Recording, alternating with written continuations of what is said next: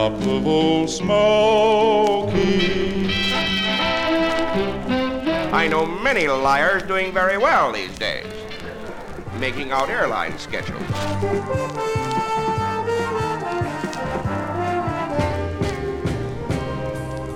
Mr. Bojangles. A date which will live in infamy. C'è la luna, mezza mare, mamma mia, mi maradare. Been in the cake business, Mr. Proudfoot? Long enough to know a crumb when I see one. Time now for spinning my dad's vinyl. Here with all his skips, scratches, and pops is my dad, Frank Vaccarello. Thanks, sweetie. And thank you for tuning in to episode 142 of Spinning My Dad's Vinyl. Here's another gem of a find from my dad's collection. Not only is the album cover attention grabbing with five stuffed tigers playing various instruments, but how they're the wrong animal according to the album title.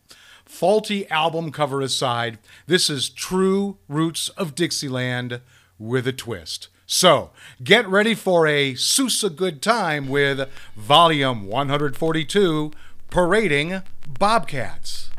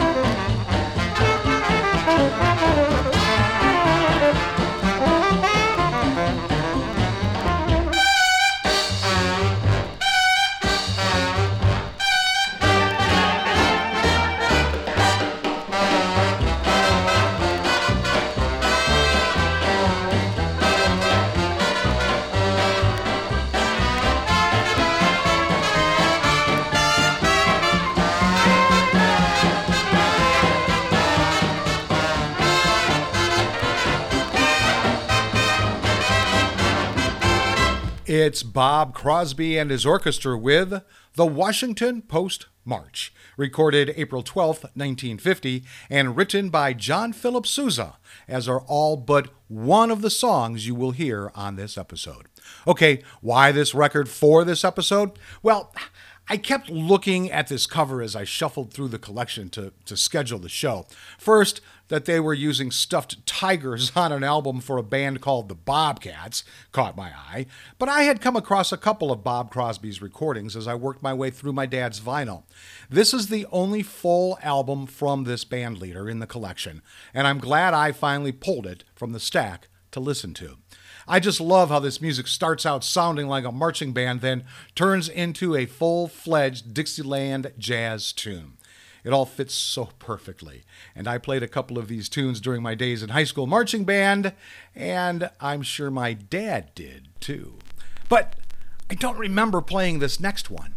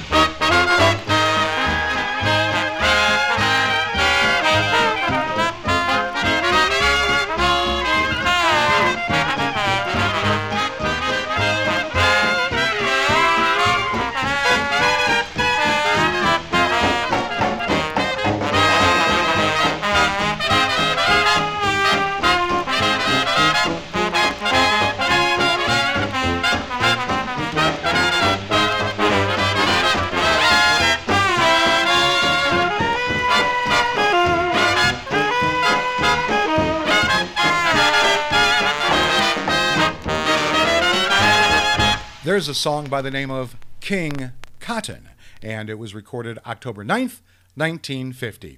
All right, let me tell you about my dad's vinyl I have chosen for this episode. Bob Crosby and his orchestra, Bobcats on Parade. It's on the Coral label, number CRL 57061. It's a vinyl LP album format. It was released in 1957. Its genre is jazz and its style is big band, and that should also say Dixieland. We'll hear six of the 12 songs on this album. The liner notes are long and extensive and cover a lot of jazz and Dixieland music history. So I'll pull out a few sentences that I think sum up this album. And these notes are by Bert Koval. For this album, Bob turns to one of the chief vehicles for the Dixieland Band, the March. New Orleans was a marching town in the old days, and the marching bands made the first large contribution to the new music, jazz. Thus, the interest and emphasis on march music, but with one difference it swung, and still does. In essence, this album is concerned with pulsating music with a wealth of tradition behind it. It is interpreted with an equivalent wealth of feeling by the players and is certainly a credit to the Crosby name. Uh, Bob, that is. Okay, let's see what prices this record is being sold at on discogs.com. $6 for the highest, 214 for the lowest, making a 407 average and median. And it was last sold on November 25th, 2022 for that $2.14. Actually, uh, one pound 99 and that was the low price both ebay and amazon had them in the 450 range now my dad's record is in fair condition. There's not much crackle or hiss, and there aren't many marks on the surface like you like you'd think there should be on an album this old. The cover is in rather good condition, probably just a little discolored from age, but no real wear. The edges are in good condition, which is where most of that aging is done. You know, that album likes to slip into there and through there. There's no al- uh, address label on the front, but the green magic marker streak is on the back. So I'll value my dad's vinyl at a buck. Okay, now for the only song on this episode, not on the entire album, not written by John Philip Sousa, and there's a good reason I played it.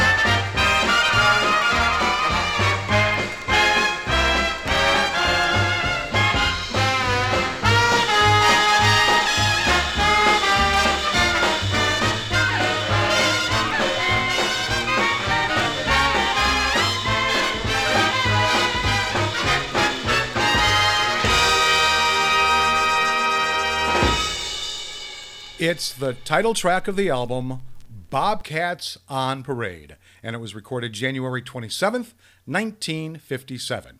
It was written by George Cates and Sonny Burke. Okay, let's learn a little about this band leader.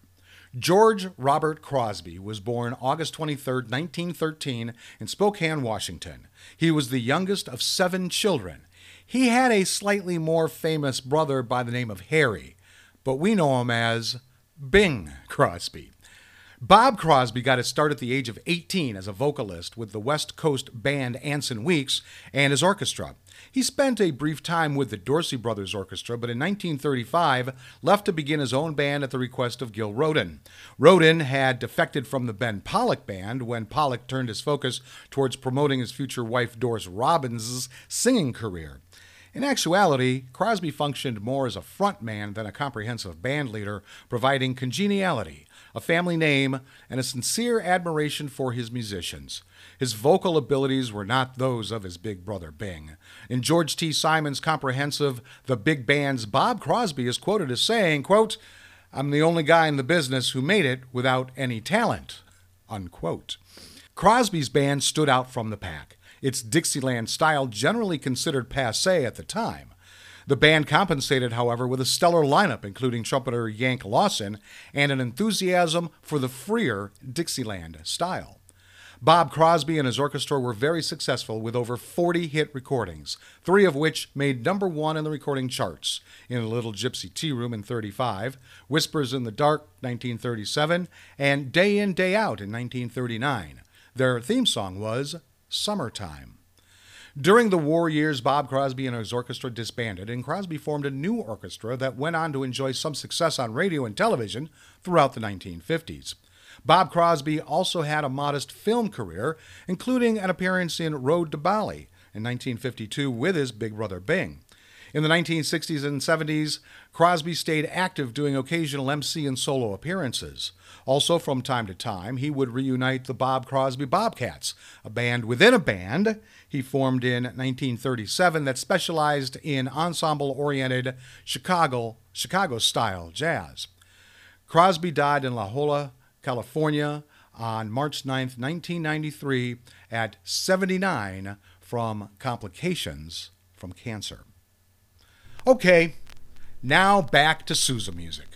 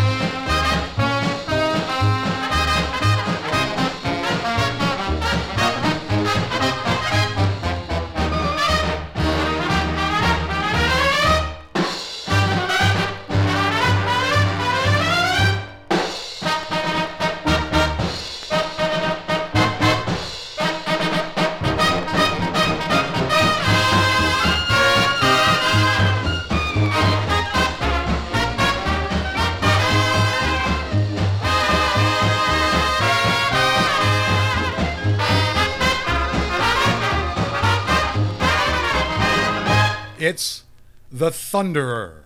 Boy, it sure was, wasn't it? That was recorded May 22nd, 1950. Okay, time now for this episode's interesting side note, and it has to do with Bob's connection to another great entertainer we have featured on this show. And no, it's not his big brother. On September 14, 1952, Bob replaced Phil Harris as the band leader on the Jack Benny program, remaining until Benny retired the weekly radio show in May 1955 after 23 years. In joining the show, Bob became the leader of the same group of musicians who had played under Harris. According to Benny writer Milt Josefsberg, Crosby was hired for budget reasons. Because of strong competition from TV, the radio program budget had to be reduced, and so Bob replaced Phil.